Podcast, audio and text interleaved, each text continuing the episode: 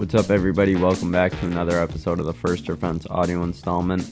It's Tuesday, a couple days after Gateway, which was kind of a weird race for me. I'll talk about that later, but nonetheless, Kyle Busch gets his third win, matching his. So he he got three wins with JGR in his last two years, two in 2021, one in 2022, and he got one in 2020. So this year he has a potential. He needs one more win to match his last three years at JGR. He's also keeping pace with all of JGR, four against one. He's got three, they got three.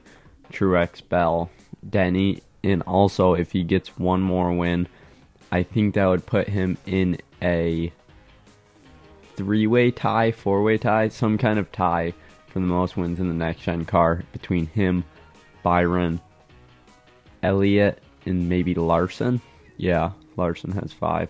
I also want to talk about Corey LaJoie's day, Carson Hocevar, a couple other things, the Cindric Austin Dillon thing. Pretty tame race, but still got a lot to talk about.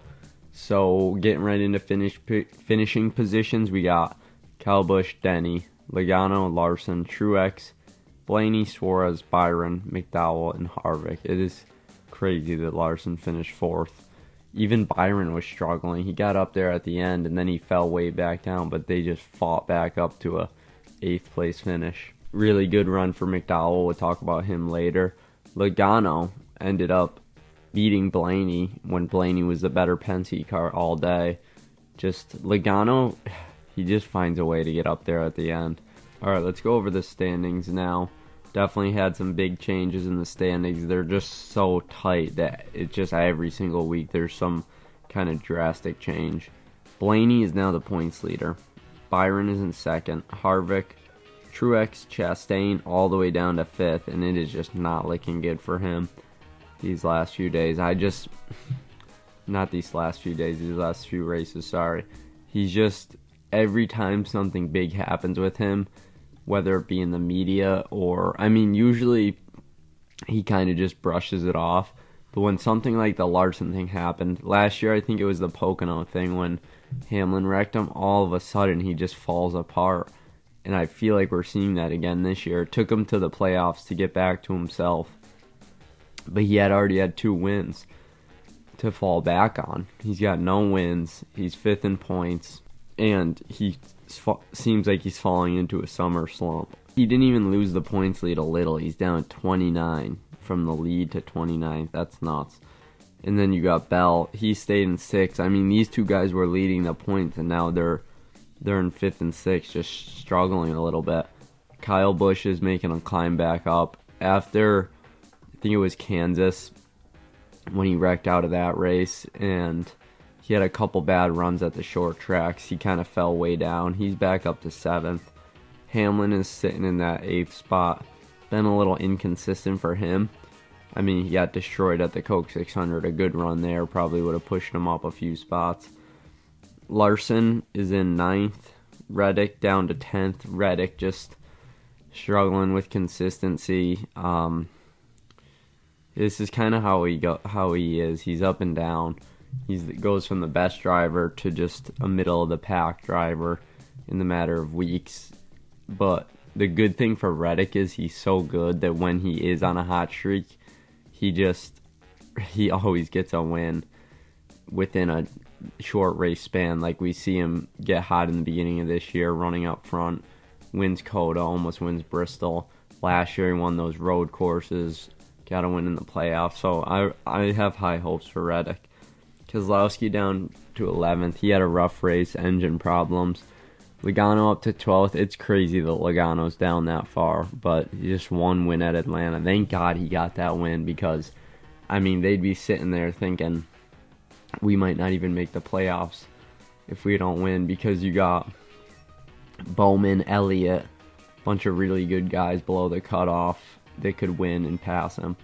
Chris Buescher is down to 13th. Stenhouse down to 14th. Stenhouse, he he is when you look at say I would call them probably B cars.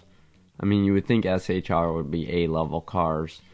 When you look at the B cars, the guys who are a step below the best guys, or maybe Stenhouse is even a little bit farther than that. I mean, in years past probably, but this year he is he is for the guys in his class of how fast their cars are and everything, he's beating everybody. He's contending with like the RFK cars, a lot of the Stewart-Haas. I mean, you would never expect Stenhouse to be running 14th in points, has a win. He's ahead of Briscoe, Preece, Erik Jones, Almirola, AJ Allmendinger, Justin Haley, LaJoie McDowell. I mean, he's Austin Cindric. He's ahead of a ton of good cars, Ty Gibbs even. So I think it's a combination of them finding some speed and also Stenhouse just running some of the best races of his career, having one of the best seasons of his career as well.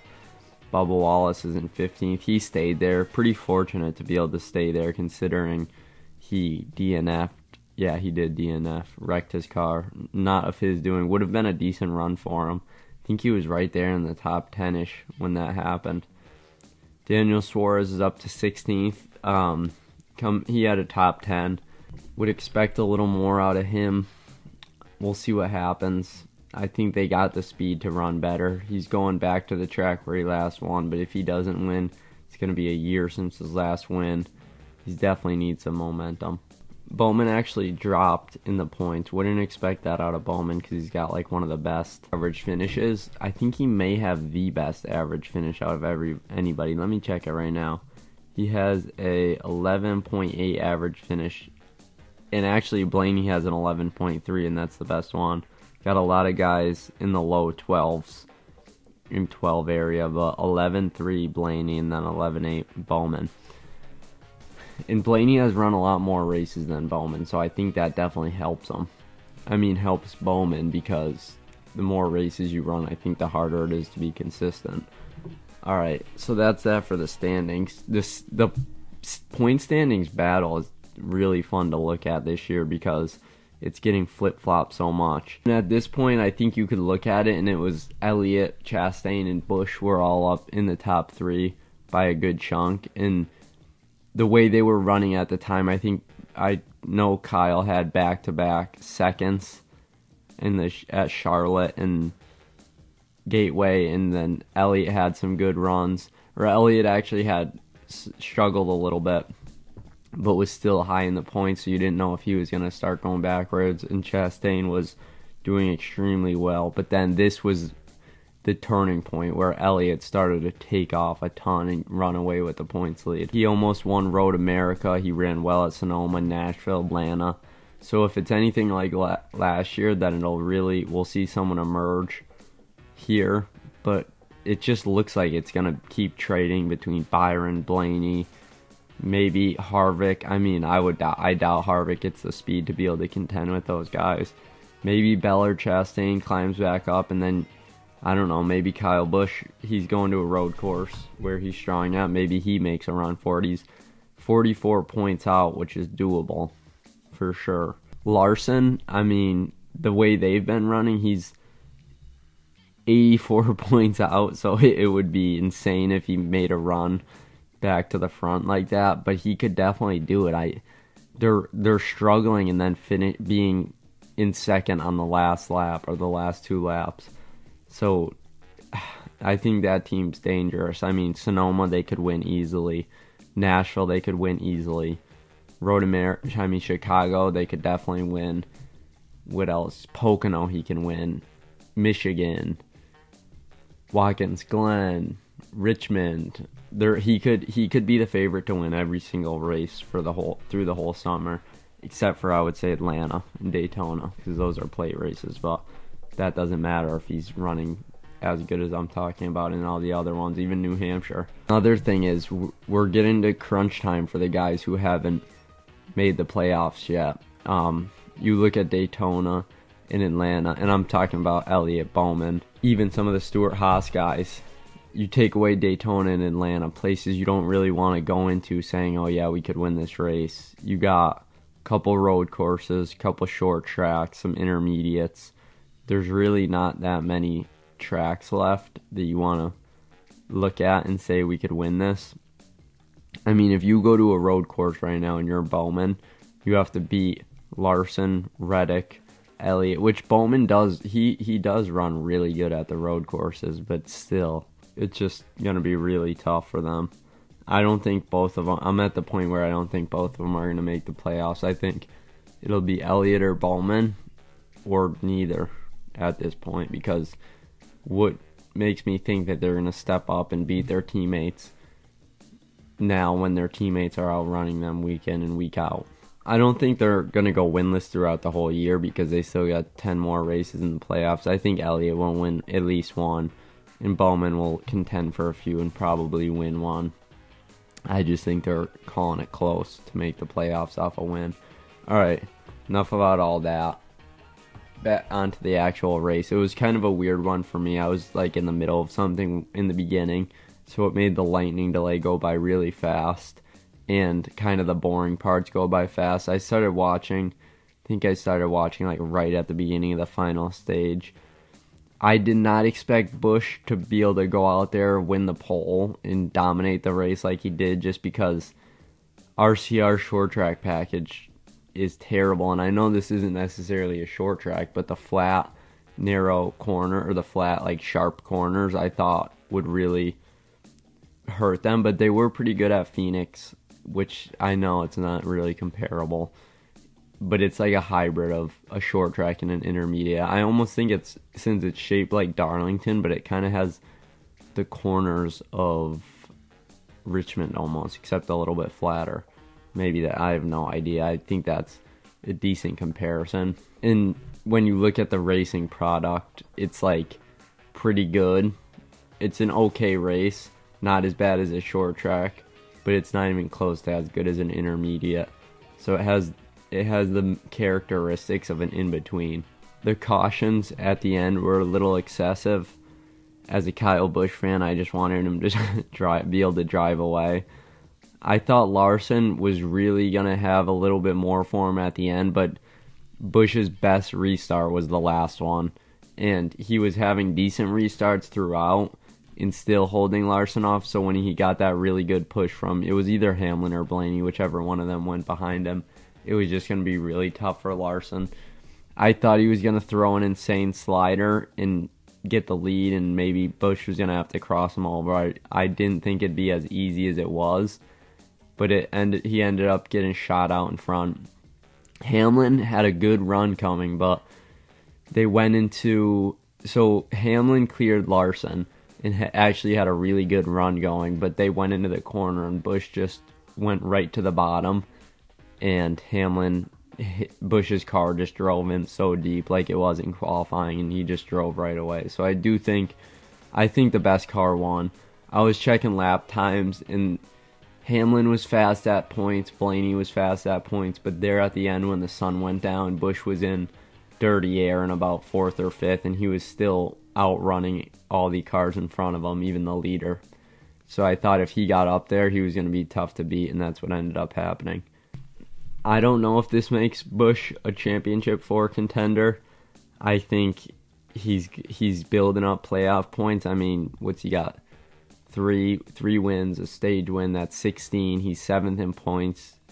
I mean, he's uh, he's running good enough, and there's not enough short tracks to bring him down. As long as he has clean races, I'm sure he could maybe climb into the top five in points, depending on how well he runs on some of these road courses. They finished second at Road Amer- at COTA, like I said. If he gets top five in points, grabs another five playoff points, he's at 20. That's a good little cushion, and that's not to say he goes out and wins another and gets to 25 goes into Darlington in the first round, it's going to be tough to um, knock him out of that round. And then the dreaded round of 12 is he's he really needs a cushion for that. That the eight car won Texas last year, and then you go to like Homestead, Vegas. You would think he could win either of those. And if he doesn't win those, if he runs top five, Martinsville is probably going to be their Achilles heel. But if they have that points buffer, and they just scrounge out a top 15 day with two other really good runs, I have no doubt that he can make the final four. I can't put him in the same class as Byron and Larson because they're just good everywhere. And you would think if JGR could get it together, they'd be good everywhere as well. But the RCR guys just find they just hit on something one weekend and they're the best car and they get it done. This is what they did at Auto Club. This is what they did this weekend. And there's a few other places they've had really good speed. So I would say right now I'd probably put them in my final four. They're not leading laps like everyone else. Like Truex is leading a ton of laps. Blaney, but I would probably say Blaney's final four. But what they're doing different is they're just closing out races and getting those wins and playoff points. The brake rotor issue. So there's a million podcasts that talk about this. Basically, they go into the corner since it's so flat and and um, sharp.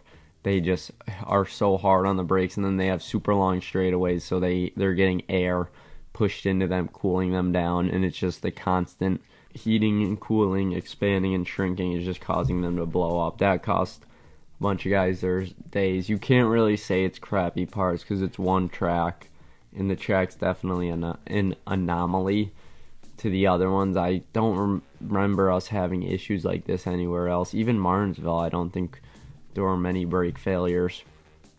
So I don't blame it on the parts too much. I'm sure they'll fix it up and figure it out for next year. So no big deal. But now, before we go on to the first events move of the race, in the underdog of the race, I think we got to talk about the biggest thing going into the weekend, which was probably, which is Chase Elliott being out and probably Corey LaJoie and Carson Hocevar. So the thing about Corey LaJoie is, yeah, he had a bad run, but when Busch went to the eight, I look at it like this. Busch went from the 18 to the 8. Everyone knew the 18 was a super fast car and the 8 was maybe a little bit slower than it. But the big thing that everyone talked about was adjusting, working with a new team, blah, blah, blah. So nobody expected Busch to go out and run as good as he's running. Busch is kind of a bad example because he is running really good. But my point is, going to a new team is always like a big deal, and no one expects a guy to just instantly click with them. So that's no different for Corey LaJoie hopping on this team. Yeah, the car is super fast, but he's unfamiliar with everything. He didn't. He crashed out of this race last year. The nine car finished 21st last year, so you can't really expect too much out of him. But here's the thing: the first offense move of the race this week goes to Kyle Busch on that last pit sequence, it was going to be a battle between him, Byron, and Hamlin, most likely, maybe Blaney. Larson stayed out on old tires. Busch's crew had a pretty fast pit stop. They gained one spot.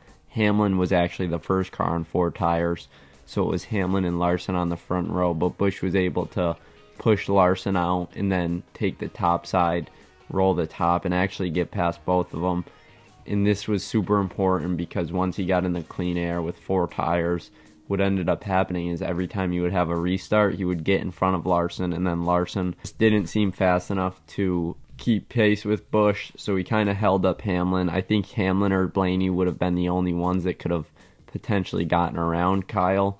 But once he got that clean air, there was nothing they could do. So that one restart really is what got him that track position and ultimately won him the race. It was a great move, so it deserves the first offense move of the race.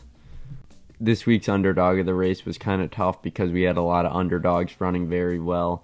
Michael McDowell was super fast in practice. I think he had top five 10 lap average speed in practice, and they kept taking two tires, maintaining track position. They ended up with a top 10, really good run for that team, and they really had they had the speed. It's it was no accident that they finished that well. You look at some of the cars they were out running; they were definitely punching above their weight.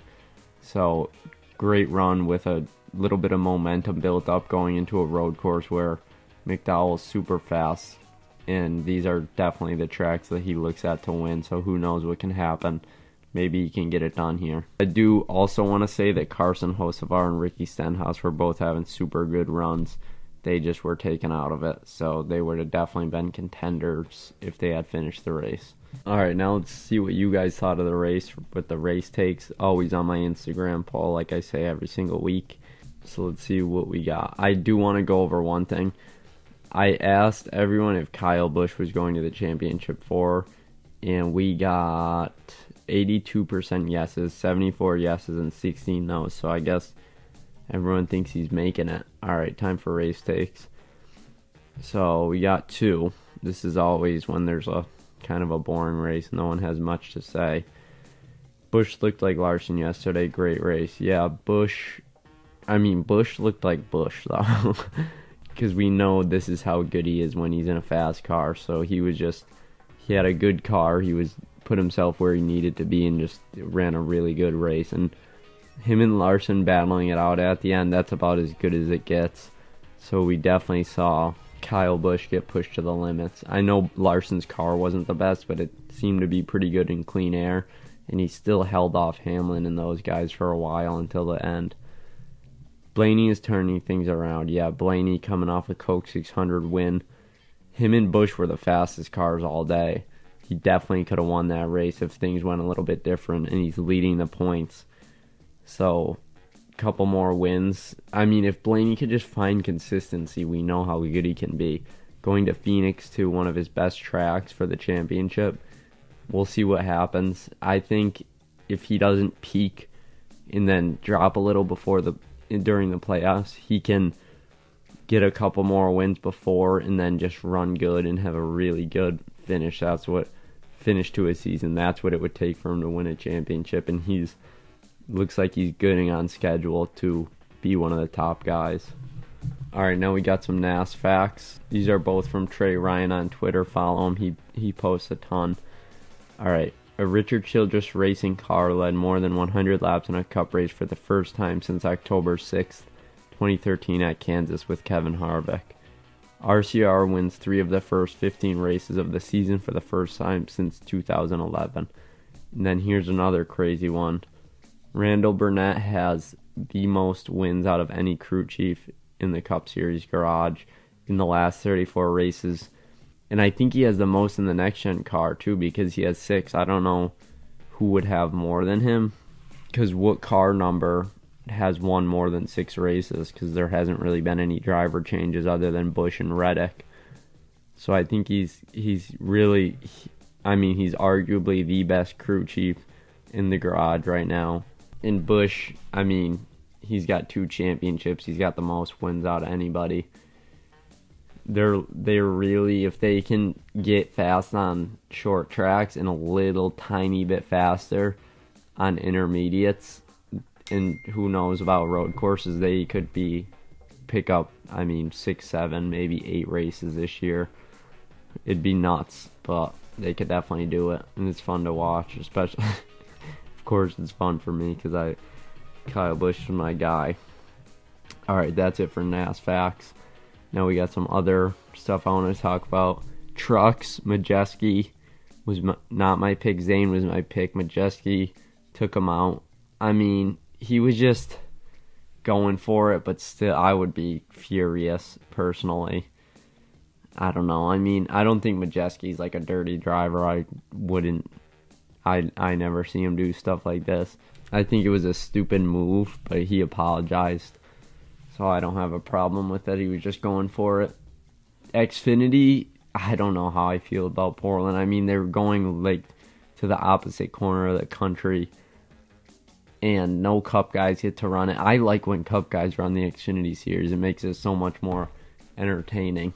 Like I thought that I mean that race was entertaining. There was a lot of fights, guys wrecking each other, which is awesome, but there was no one going going through the field, which has a lot to do with the track. But look what Dinger did last year. That was nuts.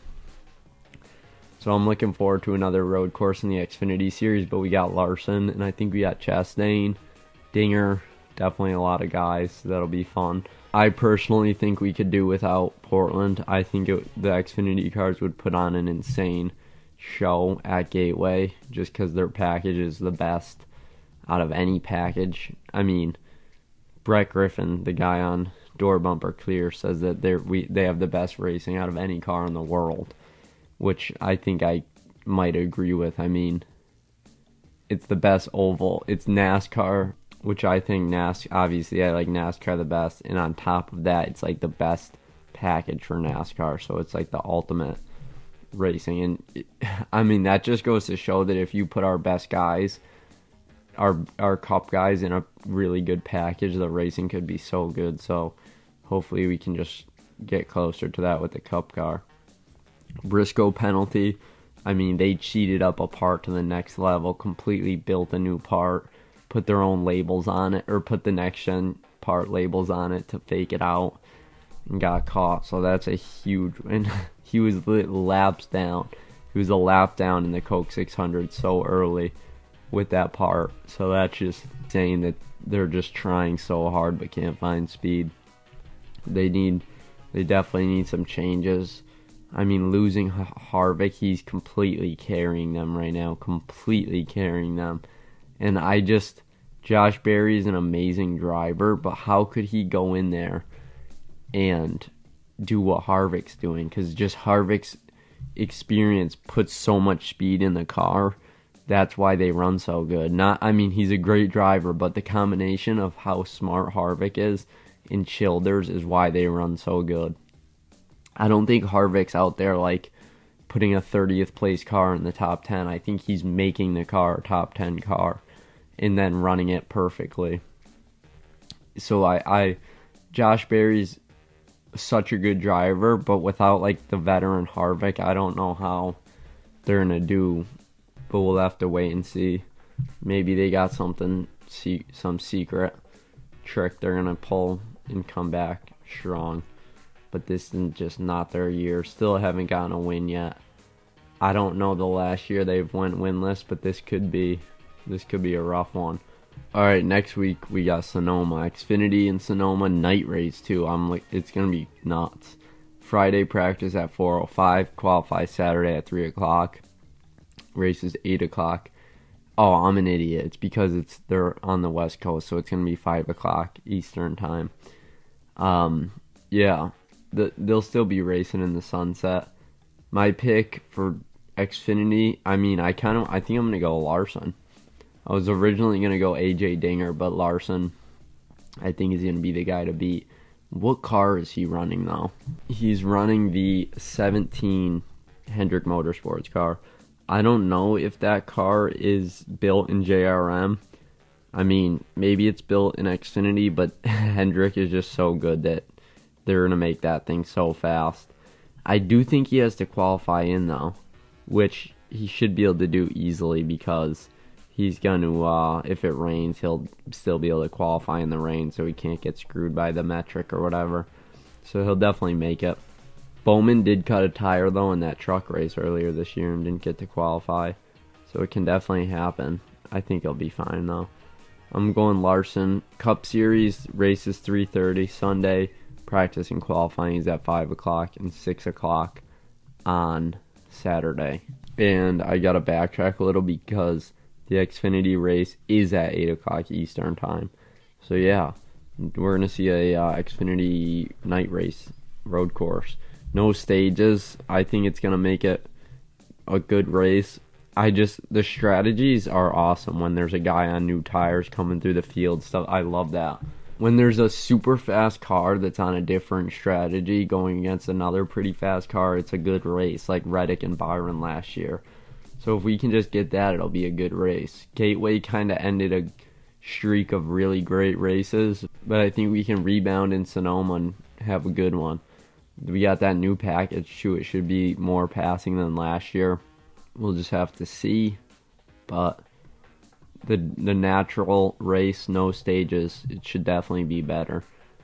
All right, I'll be in living in Mooresville in one week, so check out the other podcast, the First Defense Story. I'm talking all about it. I'm gonna try to join the team.